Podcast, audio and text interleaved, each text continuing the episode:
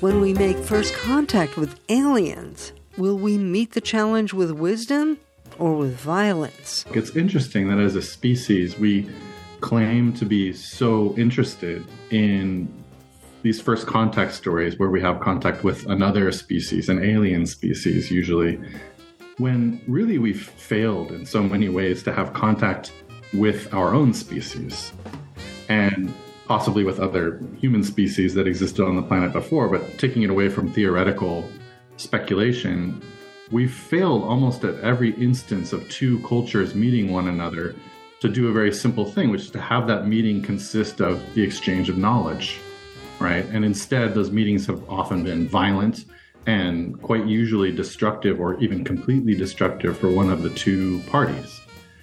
And so, one of the questions I was sort of dealing with in the book is are we open enough as a species? Do we listen enough to others to actually communicate with them? Are we capable of such a thing? That's Ray Nayler. We talk with him about his novel, The Mountain and the Sea. It was named by Slate Book Review as one of the best books of 2022. Then we remember Victor Navasky, the longtime editor of The Nation magazine. He died January 24th at the age of 90. We listen back to my 2006 interview with him about his memoir, A Matter of Opinion. That's all coming up on today's Writer's Voice. In depth conversation with writers of all genres, on the air since 2004. Thanks for joining us this hour on this station and at writersvoice.net. I'm Francesca Rheannon. And hey, do you know you can go to writersvoice.net to find extra content with links, book excerpts, and extended interviews? We've all heard the classic question Is there other intelligent life in the universe? But what about other intelligent life right here on Earth?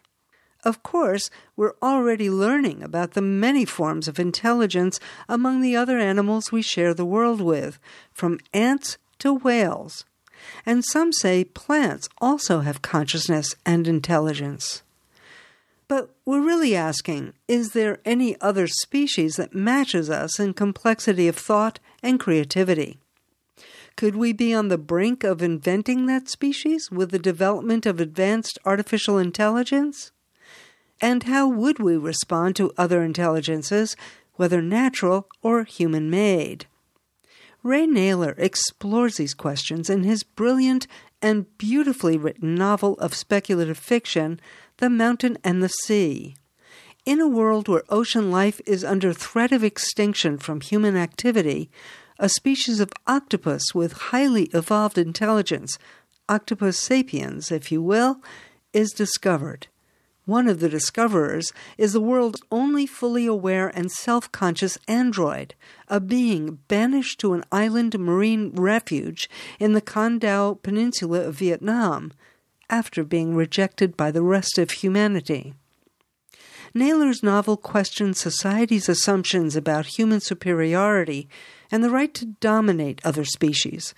It urges us to understand that we are connected to all the life around us, neither above or below it, but in a web of equal relationship to it. Ray Nayler's critically acclaimed short fiction has appeared in many magazines and anthologies. For nearly half his life, he's lived and worked outside the U.S., in the Foreign Service and the Peace Corps, including a stint as Environment, Science, Technology, and Health Officer at the U.S. Consulate in Ho Chi Minh City. He currently serves as the international advisor to the Office of National Marine Sanctuaries at the National Oceanic and Atmospheric Administration. The Mountain and the Sea is his first full length novel. Ray Nayler, welcome to Writer's Voice. Thank you. It's uh, it's really great to be here with you.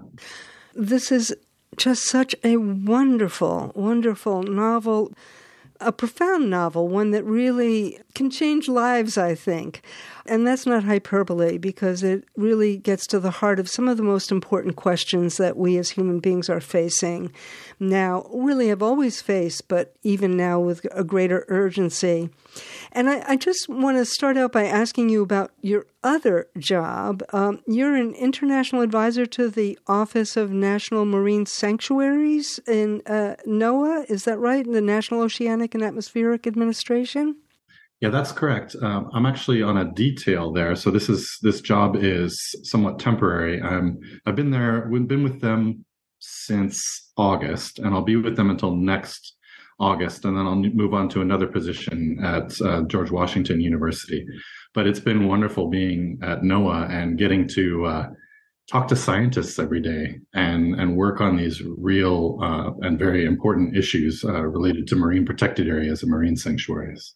Yeah, so I just wondered whether you know your novel, "The Mountain and the Sea," has a marine sanctuary at at its core.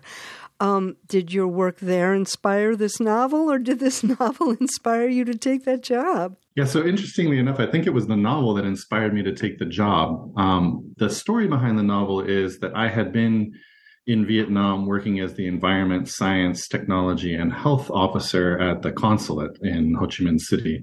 And I was there working on uh, a lot of national parks issues and uh, species preservation and that kind of thing. And that work took me out to the Con Dao archipelago. So that was back in 2011, 2013. And since then, that place had really stayed with me, and I had I had remained, you know, in I had remained with the idea that I was going to set something there that I would write about it. Um, but it wasn't until I started writing the book that this opportunity came up. And I think I was almost finished with the book or finished with it. This opportunity at NOAA came up to be international advisor there for a while. And I jumped at the chance. I thought it was really a piece of amazing serendipity that this was coming up right at the time the book would be coming out. Wow, it is serendipity. So give us the lay of the land here and in the time and place of this island, this this island uh, in Con Dao in the archipelago. So it's the book is set in the near future, kind of undefined distance from our modern time. But I think if you calculate according to a few different, you know, hints, you get a sense of about when it might be. And it's set on the Con Dao archipelago, which is this amazing um, place in off the coast of Vietnam. Uh, it is set though in a time when there isn't a Vietnam like there is today, just as there aren't many other nation states that we might think of, but the political system has become a very different thing. I think that the the book tries to strike a balance between suggesting future scenarios and dealing with a lot of real world issues. And we can maybe get into that in a bit more detail later. But I wanted to set it at a time when I could reflect in some depth on things that are happening in the world today, while also suggesting some ways forward or some ways things might get worse or better. Or both. Or both. Correct. Yes, and the book's central theme is our relationship, our connection, in fact, our openness to connection with the world around us and the other species that inhabit it. Um, talk about that motivating theme of this book for you, its centrality. Yeah, I I think I've said I've said this before in conversations that I've had about the book. It's interesting that as a species we claim to be so interested in these first contact stories where we have contact with another species, an alien species, usually, when really we've failed in so many ways to have contact with our own species and possibly with other human species that existed on the planet before. But taking it away from theoretical speculation, we've failed almost at every instance of two cultures meeting one another to do a very simple thing, which is to have that meeting consist of the exchange of knowledge, right? And instead, those meetings have often been violent and quite usually destructive or even completely destructive for one of the two parties. And so, one of the questions I was sort of dealing with in the book is Are we open enough as a species? Do we listen enough to others to actually communicate with them? Are we capable of such a thing?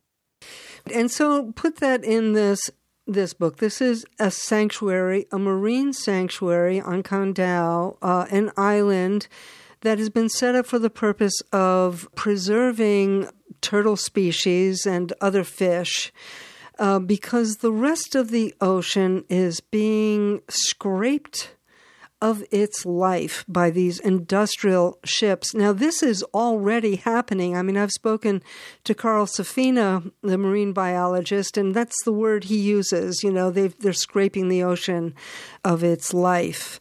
So, tell us a little bit about what we are facing, what the world is, what the oceans are facing in the timeline of this book. Well, I think the oceans are facing a continuation of what's going on now, and you really, you really hit it this is happening, uh, you know, as we sit here, as we, you know, as we speak to one another, as people listen to this, this is already occurring. The vast industrial search for animal proteins is scraping the oceans clean of life. And uh, many species are, of course, endangered. Others are are extinct already, or near or nearly so. And a lot of things are happening. One of the threads of the novel takes place on one of these ships, and uh, the people on the ship are slaves, basically kidnapped and forced to work on this ship, which is controlled by an AI. And I point out to people that the AI control of the ship, that is the full automated control of the ship, is the only invention. Most of that narrative emerges out of oral histories and articles um, written about or in co- uh, cooperation with people who were enslaved on fishing vessels in our real world.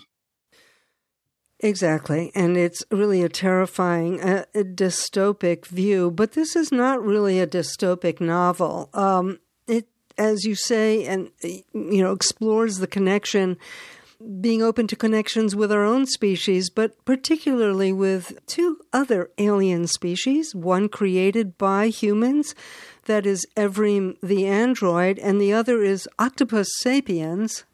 First, tell us about Evrim.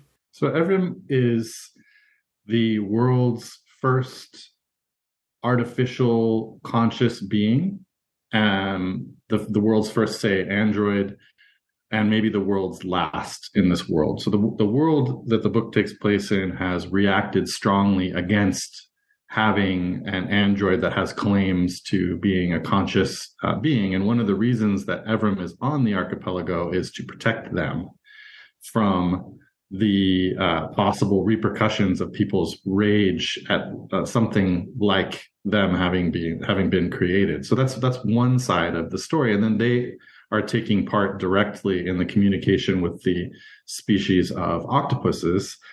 And the octopus species is a species that has emerged into symbolic communication. And I think this is something that I really want to stress. What I'm not saying in the book is that there is another sentient species out there, because that would be that would imply that species were not sentient. In fact, I believe that many, many other species are sentient and have an awareness of self.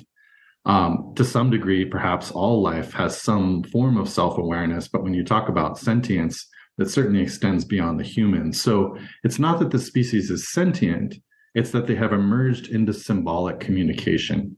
And symbolic communication is really what makes human beings special. It's this complex language that gives us the ability to tell stories, pass information on in really complicated ways between generations, etc. This is Writer's Voice, and I'm Francesca Rheannon. We're talking with speculative fiction writer Ray Nayler about his deeply thought provoking novel, The Mountain and the Sea. It's about what happens when scientists in the near future discover a highly intelligent and literate species of octopus.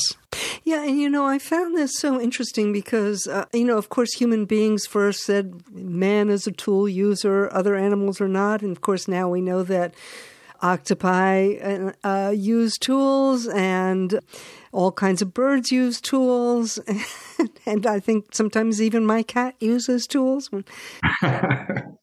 so uh, it's it's not about tool using. This idea of symbol using, I really haven't seen before, and I, I found that convincing because I agree with you that all creatures and perhaps more than creatures, plants as well, have sentience and consciousness. So, talking about consciousness, that's one of the questions that you ask what is consciousness? Because the question is posed about Evrim are they alive? And we say they because they are not gendered.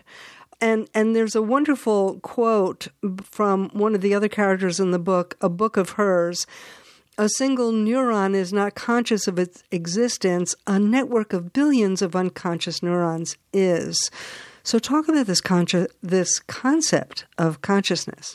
I think it's something that I have found incredibly fascinating, and it's something that science has so far, I think, failed to to answer in any sort of convincing way, but something that we're working toward understanding as a species. It's it's it's a fascinating thing that the thing that is most important to us, that is our conscious experience of being alive, the way that we feel about life, the the activity of our brains every day is something that is a mystery, a total mystery to us, something that we don't understand at all. We we understand a lot about how about what activates perhaps in the brain when thoughts occur. We can map areas of the brain that are responsible for different functions, motor functions, mental functions to a degree, but we really still have not been able to define what it is that create that creates the experience of being alive and how that emerges out of a system of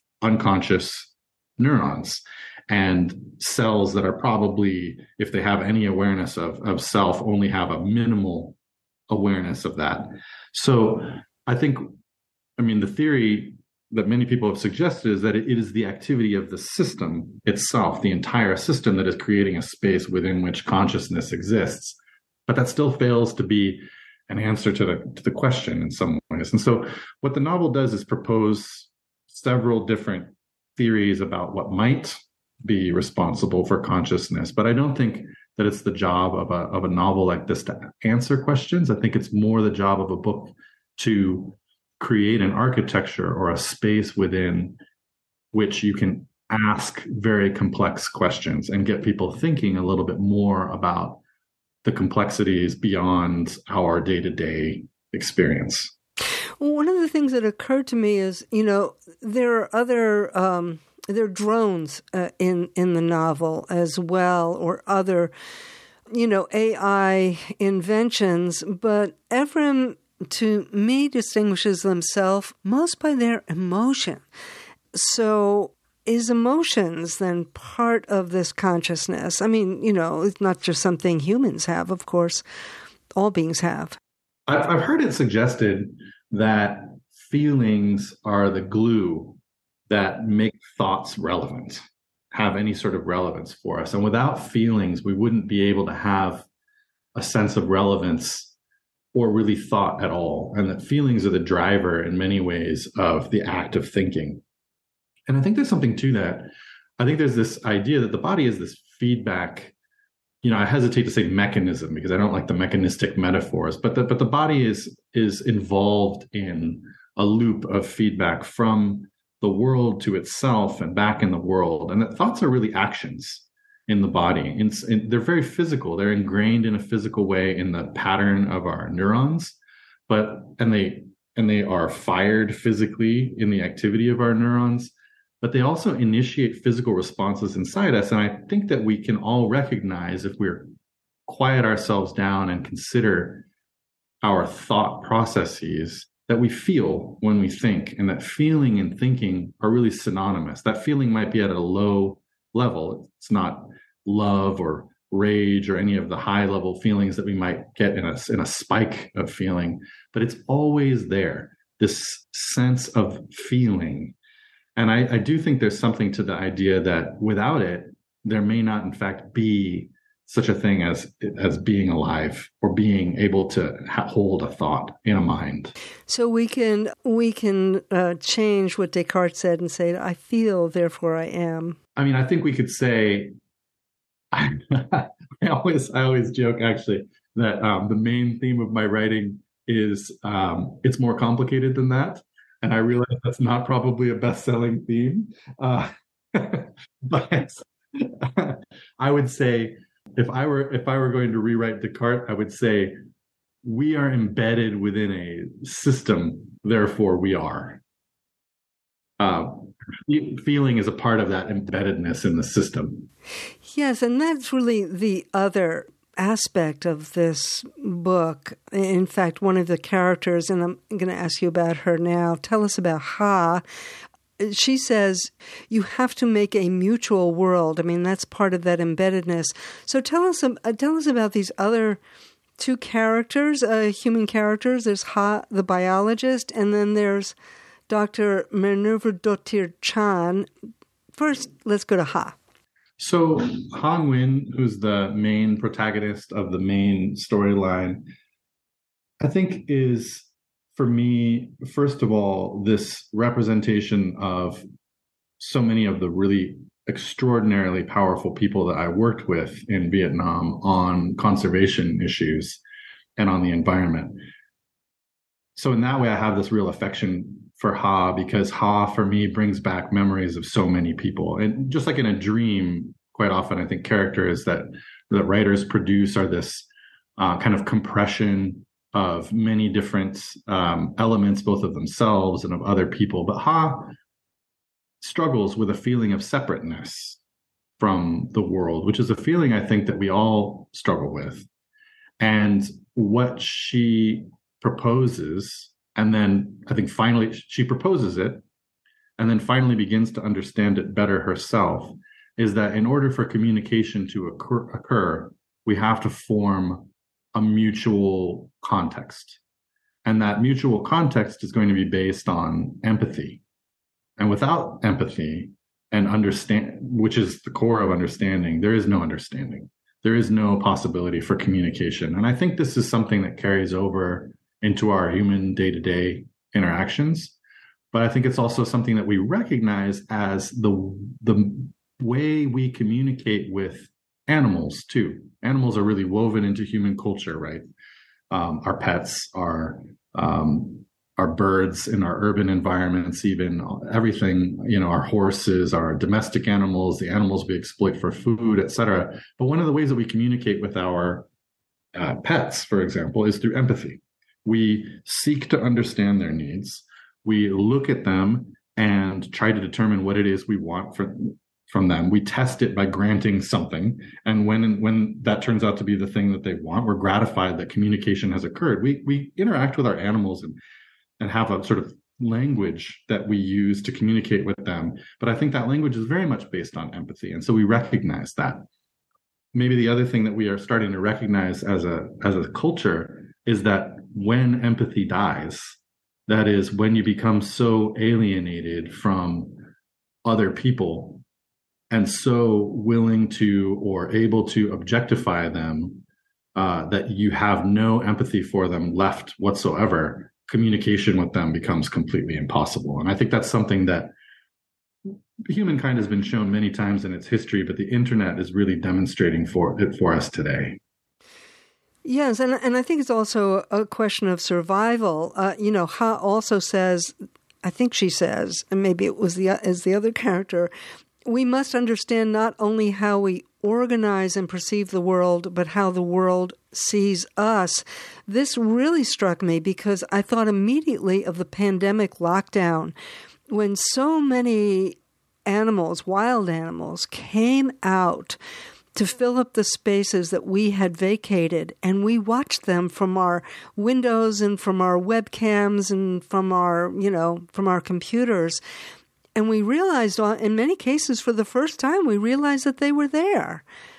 What did you did you experience that also as a kind of wonder? It really was extraordinary to to watch that happen uh, during COVID. I was um, during the peak of the pandemic because I hesitate to say there is no pandemic anymore. I think we're just at this at this point where, as a society, we've drawn a line through it and decided that we're just not going to address uh, what's going on. But there certainly is the disease is still there. Um, if even if our attention to it has has been averted by other things.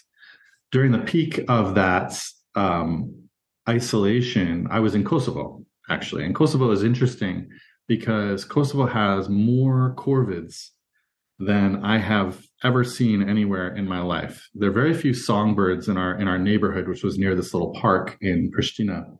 But there was every kind of corvid you could think of, from different kinds of crows, including you know hooded crows, uh, typical crows that you would see in, in, in America, also ravens and rooks and jackdaws and just every species that you could think of. And they would make this during the, the sort of peak of COVID, they had completely taken over this park to the degree where you could hear them from miles away communicating with one another. And then when they would fly in uh, to the park, in the evening from the mountains or other places where they were foraging, it was just this constant stream of birds in the sky. And it, it was, they were so dominant in the environment that it really was a reminder of how much is in the world that is not human, that is intertwined with our environments, right? Because these were thousands upon thousands of animals living in a small public park. Um, and yeah, I, I think that I don't know if COVID taught us that lesson because I wonder if we'll learn it. I think learning is a different thing from from having been taught, right? But um, it is it is extraordinary that the world sort of came alive and showed itself uh, to us, and I think it was a powerful moment for a lot of people to realize how much was there. Yes, yes, exactly. If you've just joined Writer's Voice, we're talking with Ray Nayler about his wonderful novel, The Mountain in the Sea. Now, we haven't talked about the octopi or the octopus all that much yet. I mean, there are, and, and I was really struck that there are really two entities or types of that are similar to each other that you portray. One is the octopus, this this super intelligent octopus species, and the other are these Buddhist drones. So, what is the link between them, and and why did you create those AI creatures that are actually like octopi? Yeah, so I I wanted to in this book, and I, am not sure if I was conscious of this when I was when I was writing the book itself, but I ended up, I think, trying to present as many different forms of consciousness as I could, as many different ways of being alive, or perhaps not being alive completely, uh, or being on the margins of some kind of living existence as I could in one place in order to have this sense of comparison between them. And the the auto monks, I think, are what you're you're referring to. One one of the things you're referring to, and then also these drones and this this sort of drone system that's being used by the Tibetan state. Um, this was a concept that I had explored a little bit of the holon, which is uh, just this idea that nested within these structures of emergence is a, a system of control. Um, one of the interesting things about the octopus, one of the really fascinating things about the octopus, besides the fact that such a complex mind has invo- has evolved in an animal that has no spine, and that is a mollusk, and whose common ancestor with us is 500 million years from us, and which is just so extraordinarily different um, is the the way that the neural structure of the octopus informs its existence. The octopus brain is not a top-down structure like a human brain, although our structure is less top-down than we like to give it credit for. The octopus really has neurons suffused throughout its limbs and its body. And in in a sense, I think if you wanted to try to imagine what it might be like to be an octopus, you might try to imagine when you are completely immersed in a familiar physical activity. So let's say driving. I think everyone's had the experience, somewhat startling, of kind of waking up into consciousness, having been behind the wheel of a car for many minutes without having been aware of the act of driving. And the octopus brain is essentially structured, seems to be structured a lot like this. The arms will just do things, explore things on their own, be going about their business in the world and looking for things. And, and the octopus will be walked around, in a sense, by its limbs. And then when it senses something startling, it will collect its consciousness into that central brain and take over. In the same way that when you're sort of passively driving a car and not paying much attention, and someone swerves in front of you, you suddenly become fully conscious, we would say, and alert. And that's, I think, a really fascinating thing. And the drones are my my idea is that the the Tibetan drones somewhat mimic that idea that instead of being drones per se, they sort of live their own existences. They go out and explore, and when the controller of them wants to, they take them over. Yeah, I just thought that that was really striking because you would almost you're almost thinking uh, as reading the novel that only the Tibetans would be ca- or Buddhists would be capable of creating something like this because the emphasis in Buddhism is the connectedness of all things. Yeah, and I, I really played on that idea of the connectedness, the interconnectedness, the de- we call dependent co-arising of all things. It's something that I think we in the West are starting to appreciate much better. We would, would refer to nearly the same sense of the world as general systems theory, they would refer to it as dependent co-arising. But what it is, is the idea that there is nothing independent of everything or anything else. That there is no person independent of the world and no world independent of your mind and your perception of the world and all of those things are intertwined. That doesn't mean that there isn't a physical world out there. It means that your ability to perceive the world and the perceptive mechanisms you're using will form how the world appears to you. So this is easy to imagine. The world is very different to you, of course, than it would be to a bat, right? Or to a fish or to a shark that has a sensitive elect, you know, perception of electrical fields. They certainly are perceiving a very different world, although we're all living with the same physical facts. We're talking with speculative fiction writer Ray Nayler about his novel the Mountain in the Sea.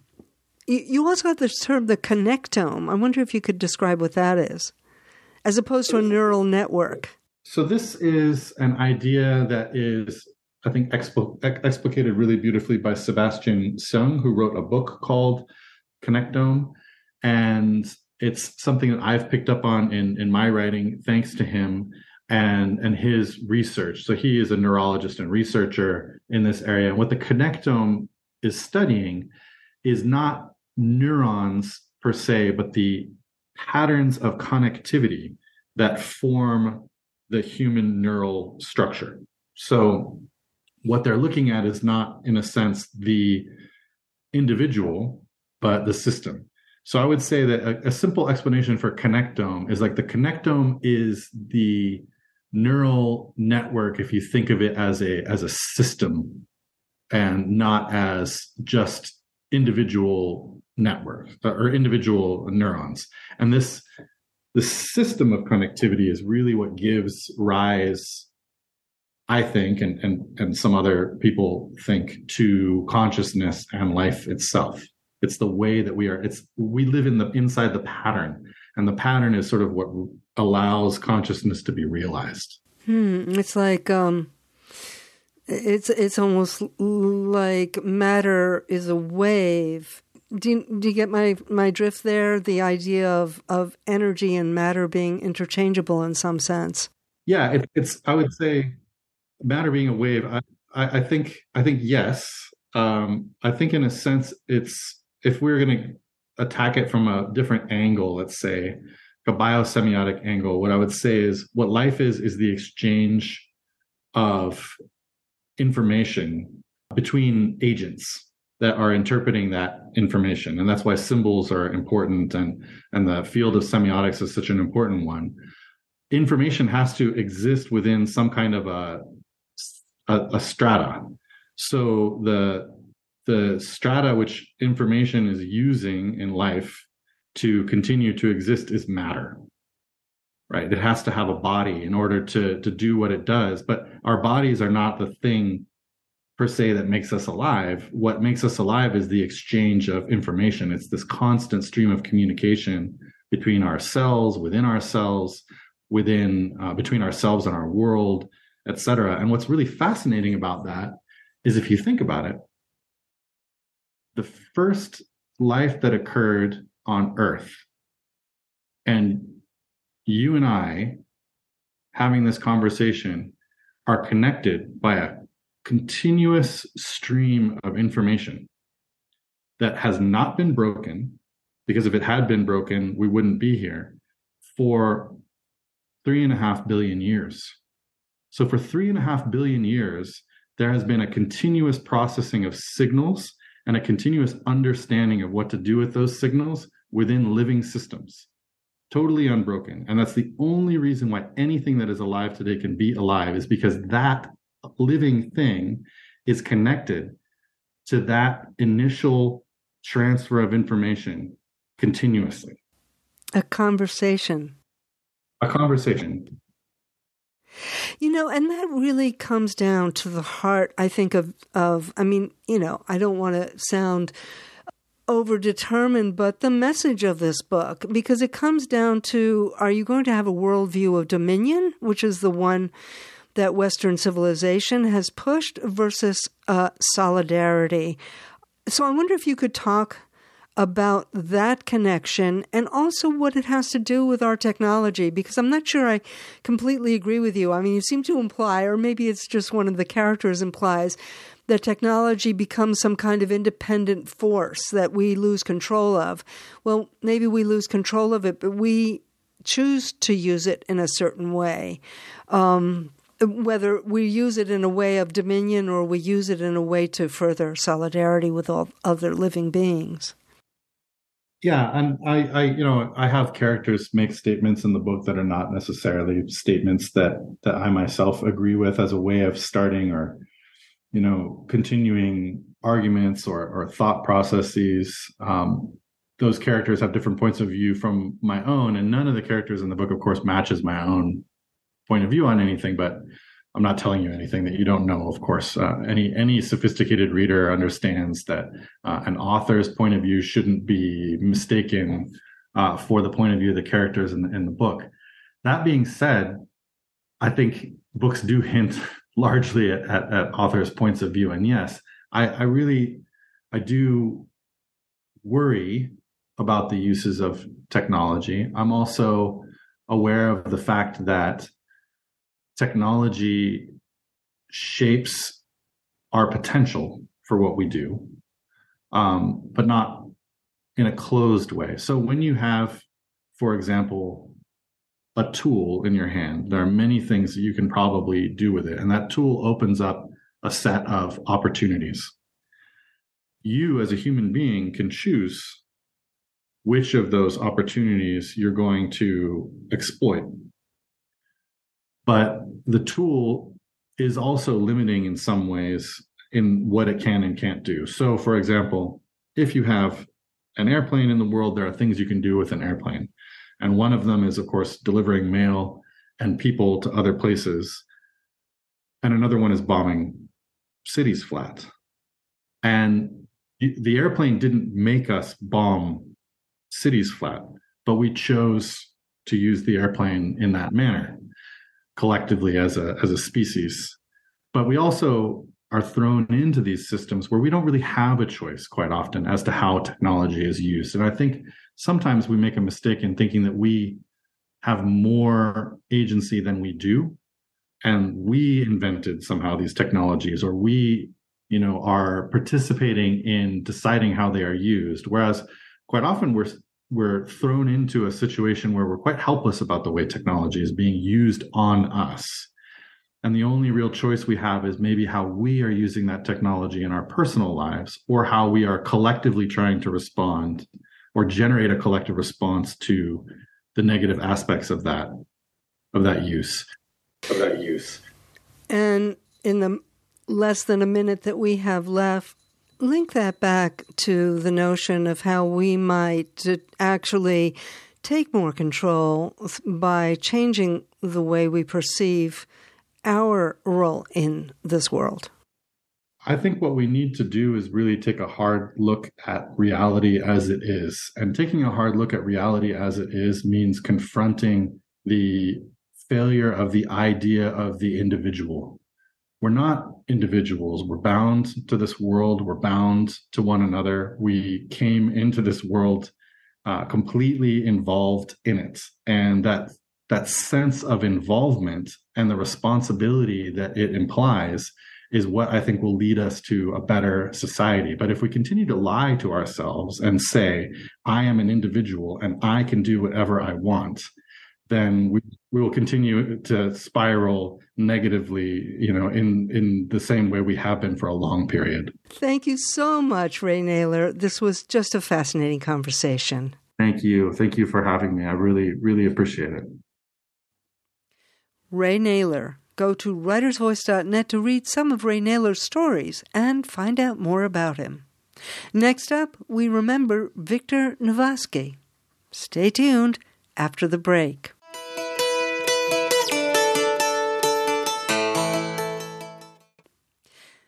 Welcome back to Writer's Voice. I'm Francesca Rheannon. Longtime Nation magazine editor Victor Navasky died January 24th at the age of 90. Navasky came to the Nation as editor in 1978 and was made publisher and general partner in 1995. He chaired the Columbia Journalism Review and was director of the George Delacorte Center for Magazine Journalism. His book Naming Names won the National Book Award in 1982, and we spoke with him in 2006 about his memoir, A Matter of Opinion.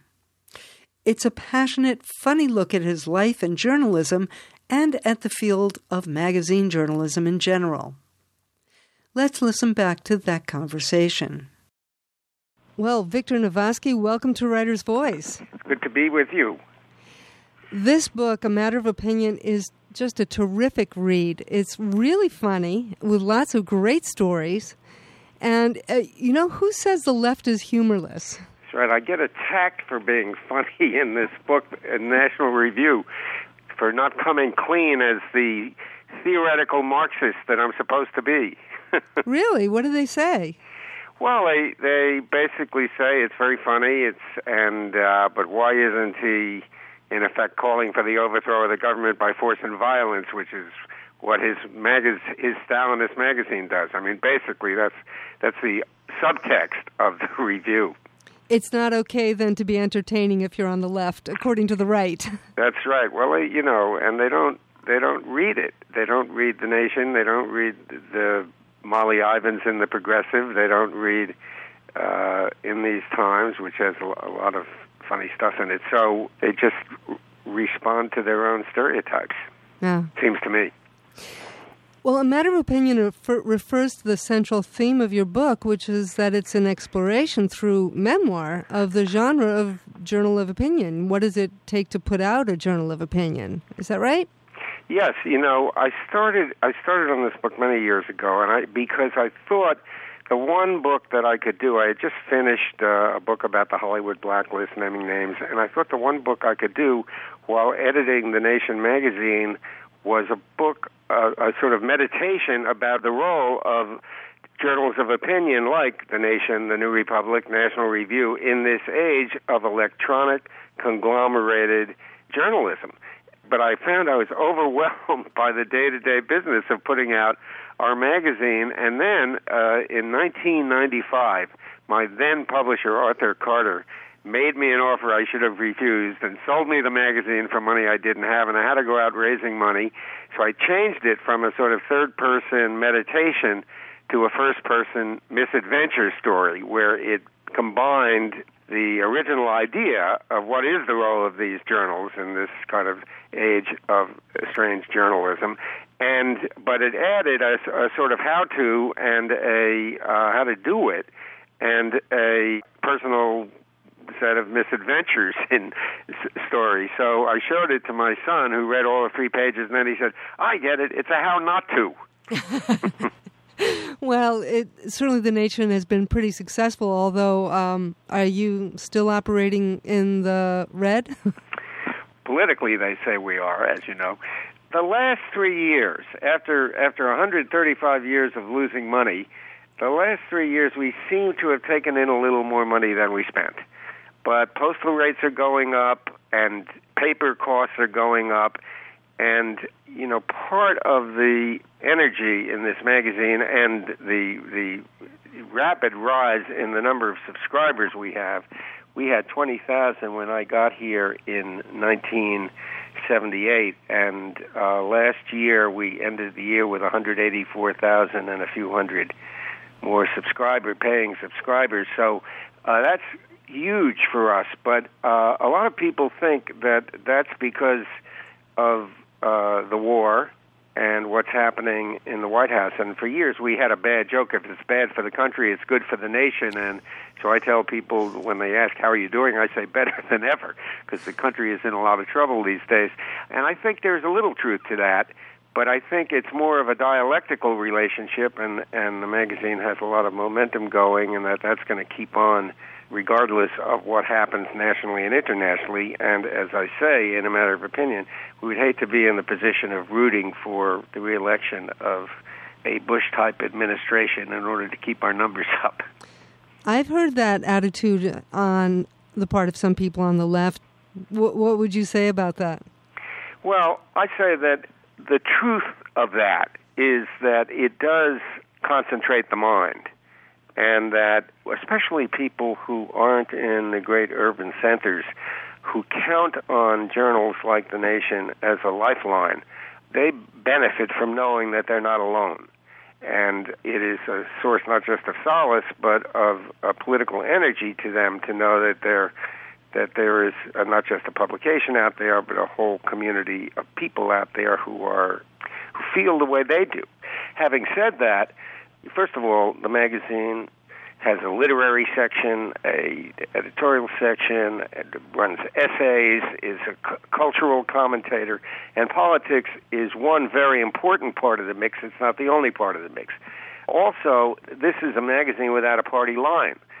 So while people say journals of opinion as a class, you don't have to take them seriously because they preach to the converted, they preach to the choir. I always say to that, hey, listen, you know, it is true that we don't give equal time to Democrats and Republicans on the one hand. On the other hand, I believe there's more space between our writers on a whole set of issues than there is between the Democratic and Republican parties. For example, our radical feminist uh, writers and readers believe that pornography ought to be banned. Our civil libertarian readers believe that nothing ought to be banned. And then our radical feminist civil libertarian readers uh, have differences among themselves about it. Um, our top down socialist planner readers have very different views from our bottom up anarchist Luddite green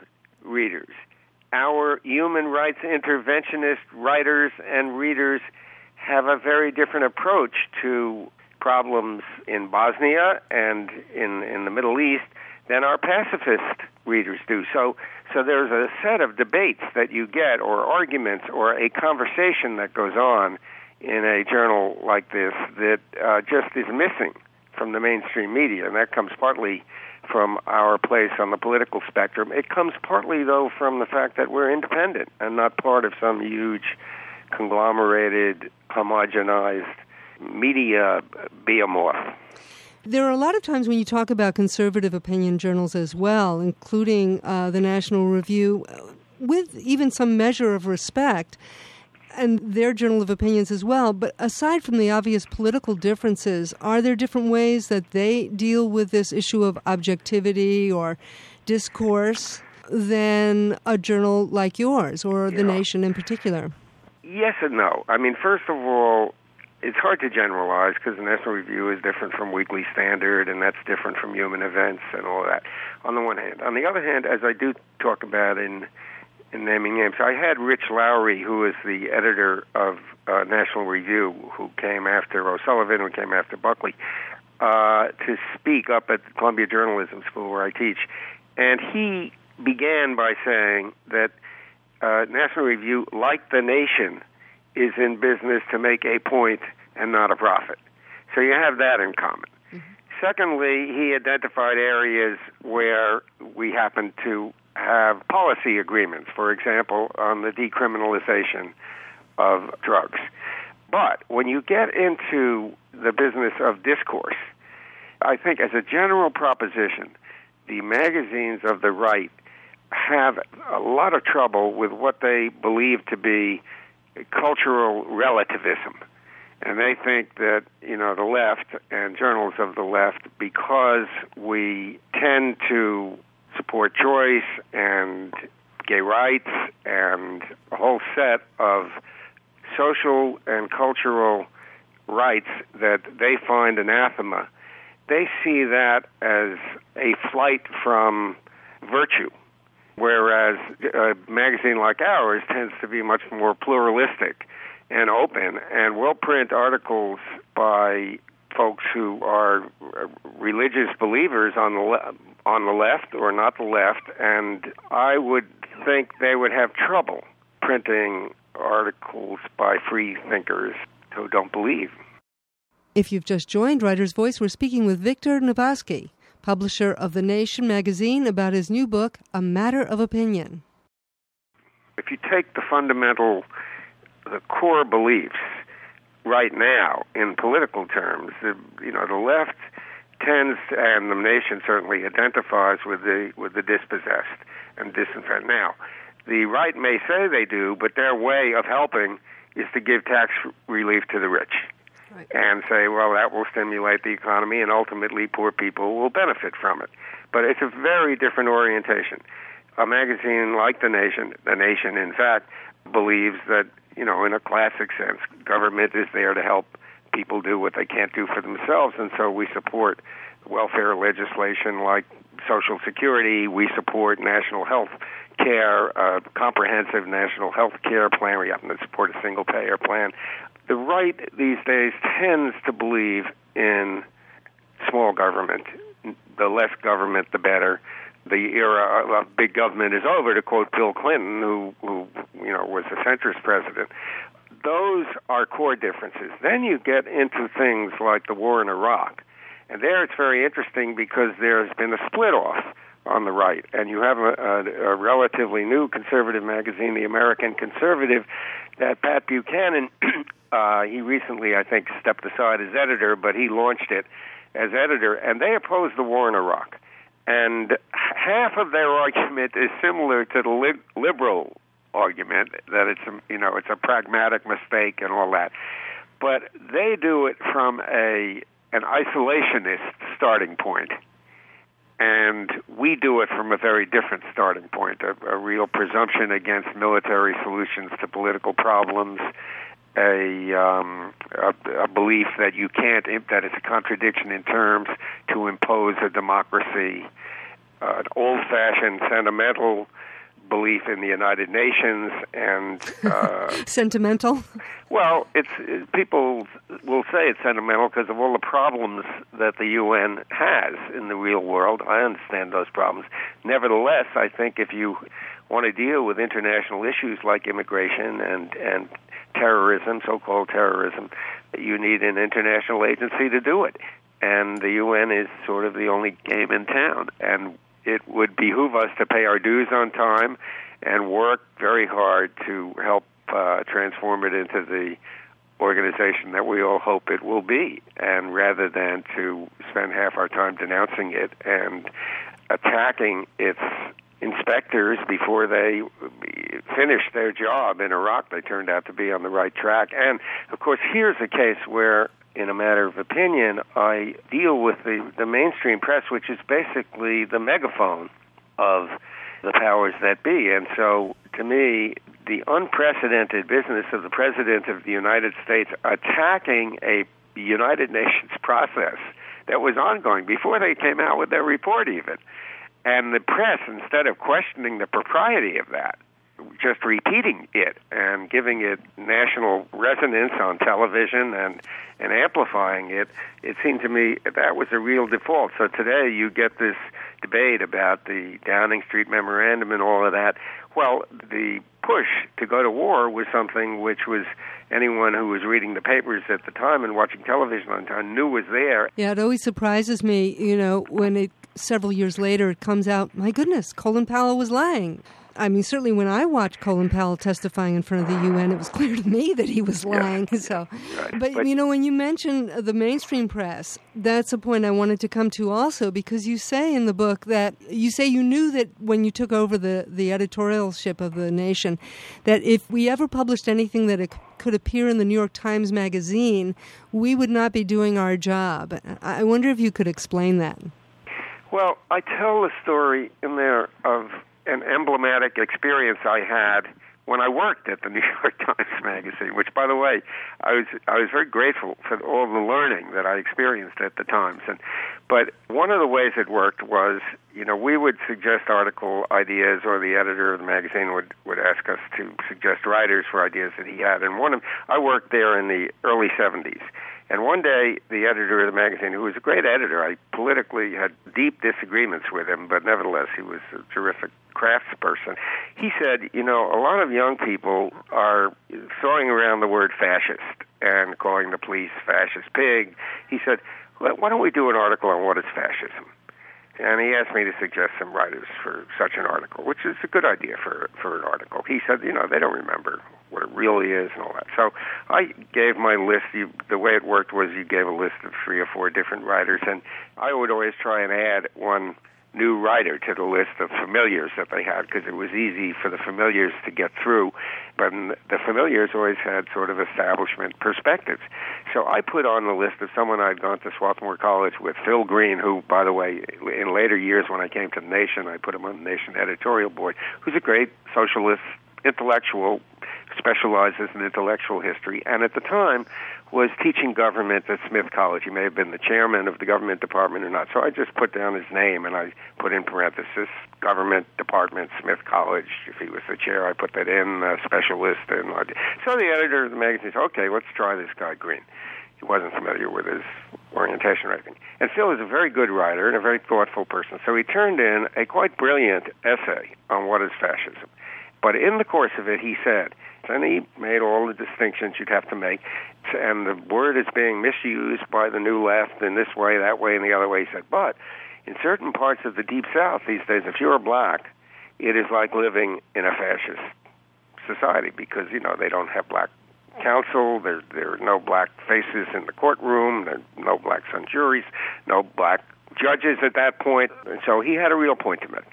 So the editor came back, the article came in, and the first judgment is do you use it or not? And the second question is what changes, if any, do you want? And it was too good an article not to use, but the editor came back to me and he said to me, you know, come on, he can't say that about blacks in the South. I mean, where are blacks being turned into soap dishes and sent to extermination camps and so he said, go back and tell him to spare us the letters to the editor that we're going to get, making these obvious points. So, so Phil taking into account the editor's objections, went back and redrafted the article to take those complaints into account, and nevertheless still came up with his formulation because of his definition of fascism.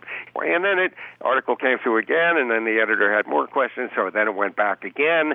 So when the article finally appeared, without backing down, he dealt without with backing down. But when the article finally appeared, it was slightly, in my view, slightly off kilter because so much time was taken anticipating and responding to, intelligently responding to questions, that the main point, it wasn't lost, but it was burdened by this attempt to answer the conventional wisdom. So what I meant when I said, you know, anything that can appear in Times Magazine doesn't belong to Nation, it's an overstatement, but it's basically that, first of all, part of the job of publications like this is to print things that you won't find in the mainstream media, not just because you won't find them there, but because they're important to hear and you don't find. So we don't need to duplicate what they already do. But part of it was I have another section where I talk about, uh, in a matter of opinion, where I talk about how every magazine has an ideal reader. You know, Playboys is the young man about town, Red Books is the young married woman, uh, 17s is the teenage girl. And I said at the New York Times, the ideal reader is what used to be called the reasonable man, or the member of the League of Women Voters, but it really is the publisher of the Times. And I don't mean that he dictates what you can say or not, but if you vary from his assumptions, you're going to have trouble getting your piece in there if you make them your assumptions. For example, if you assumed that this was the time when black nationalism was coming up and black is beautiful and Stokely Carmichael and black power, all that was coming up, the Times Magazine could run a piece by Stokely Carmichael making the case for black power. You'd have to fight to get it in, but it could run that without a problem because it's labeled. This is a guy who's off to the side and and is out of the mainstream, and he's gonna you're gonna hear his case. But if you write an article assuming that black power is a good thing and don't make the case, then it will be turned down. Whereas if you write an article assuming what so-called reasonable people assume uh, i.e., the publisher's assumptions, whether it's about black power or public education or that voting is a good thing. You know, the editor of the Progressive believed voting was a bad thing because of the the way the system is rigged. You couldn't easily get that in there. So when I talk about ideology and the media in the book, what I say is that people, if they want to put down the nation, it's not just that they call us Stalinist, or we've been called everything from Stalinist to neo-Stalinist to anti-Semitic to Zionist, but the real way they put you down is they say you're ideological. And and what I say is, yes, we are ideological, but so is the National Review. They have the ideology of the right, and we have the left. But so is the New York Times. So are the networks, and so are Time and Newsweek. They have the ideology of the center and it is part of the ideology of the dissenter to deny that you have any ideology. So that's also what I meant to get back to your, your good question. We should be doing things that you can't find in the conventional medium.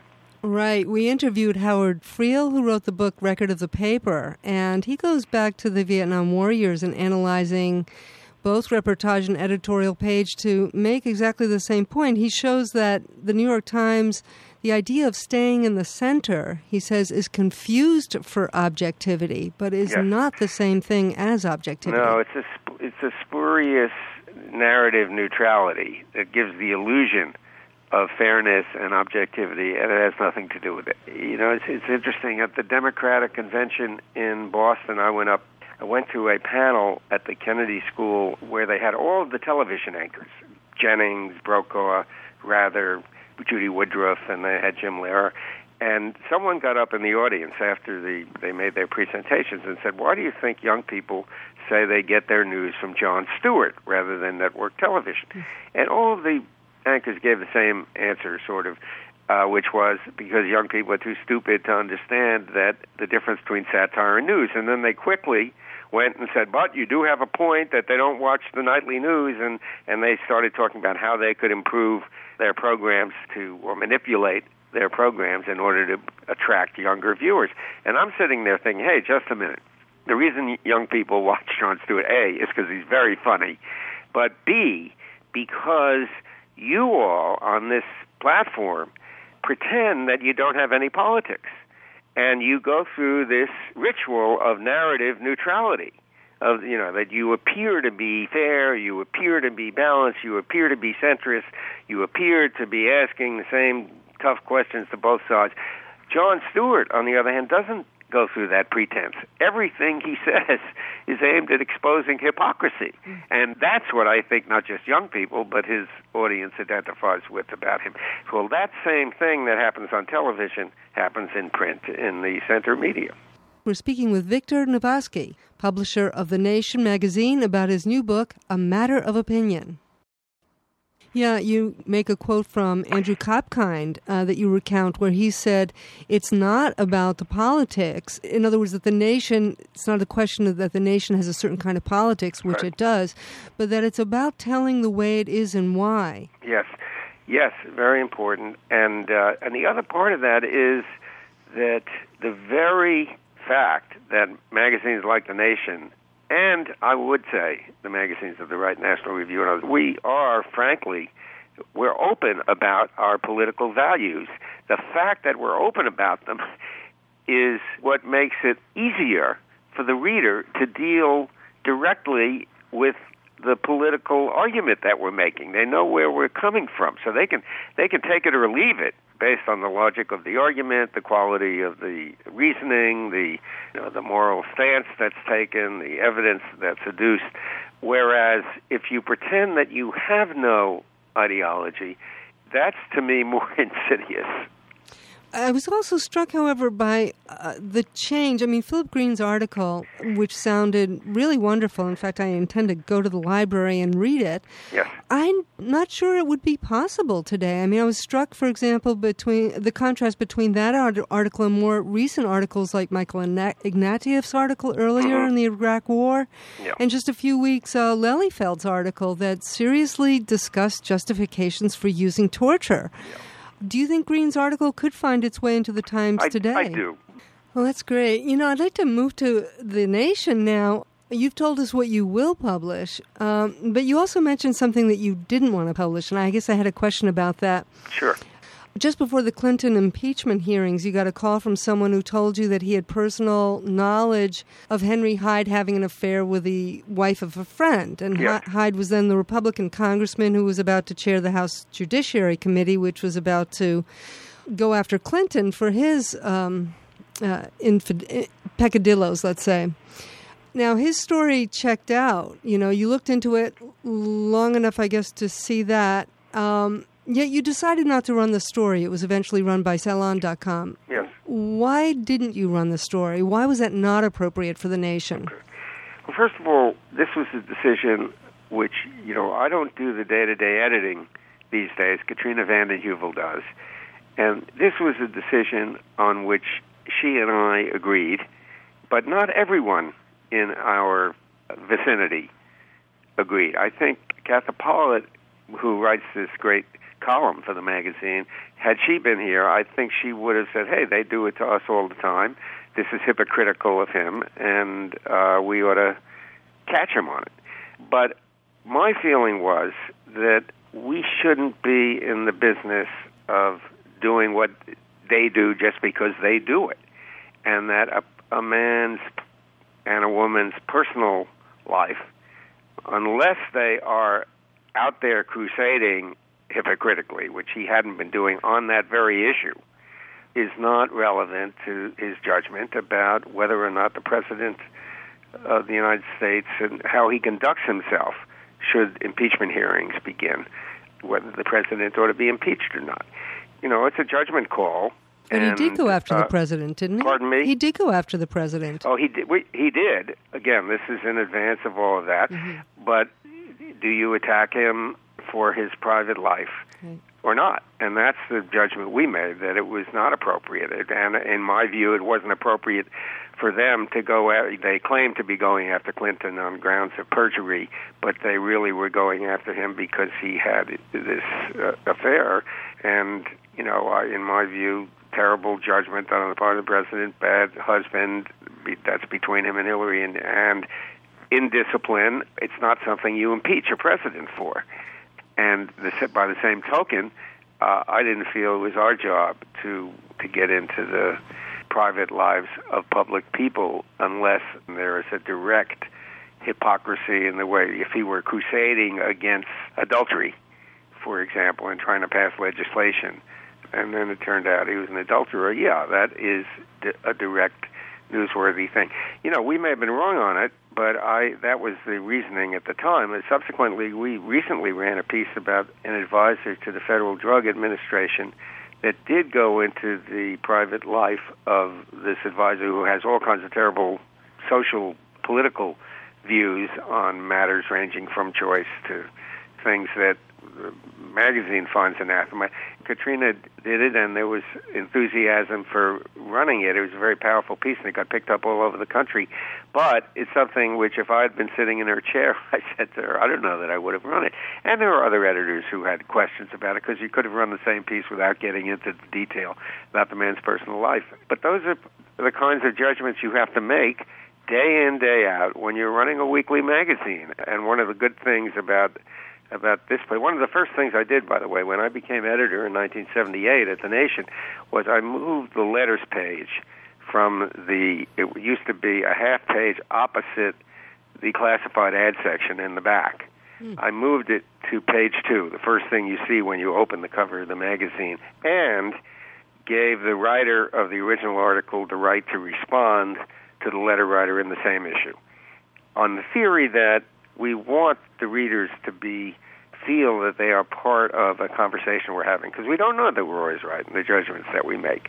And in fact, at the beginning, we don't do it anymore, but at the beginning, I put down an edict that we would print no puff letters, that no letters that, oh, what a great job you're doing. We'll just, we'll print only letters that question what we're doing, so we can stimulate the conversation. We we stopped doing that three quarters of the way through because uh, it began to be a little depressing. and one note, and there was a lot of carping in there, and so so we decided to we now have, try to reflect the mail we get on the letters page rather than have a presumption against printing positive mail. So, uh, and you, the, both of those are argue are defensible policies, by the way. So. Right, and, and, in fact, I think they really do show up the difference between uh, a progressive magazine like yours and the conservative magazines that probably would publish some salacious details of somebody that they want. I mean, they certainly engage in character assassination and. Well, the whole. I mean, again, you have to look very closely to see what they do, but the whole Troopergate set of accusations against Clinton, which led to the impeachment. It wasn't that he had an affair with this woman, Paula Jones, but that she then sued, and all of that came about because of the American Spectator magazine, which is a right wing magazine heavily subsidized by Scaife and uh, right wing philanthropists, as it were, and they zeroed in on these allegations about Clinton's sex life, and it, it was that that led to, to the impeachment. So, uh, yes, it's a different orientation. On the other hand, Salon uh, is not a right wing. Mm-hmm, that's true. Website, if anything, it it's over there in the liberal left, and uh, and they made a different judgment than we made. That was Victor Navasky talking with Writer's Voice in 2006. He passed away this week at the age of 90. That's it this week for Writer's Voice. Go to writersvoice.net to listen to or download past shows, plus find out more about our guests or read book excerpts. I'm your host, Francesca Rheannon.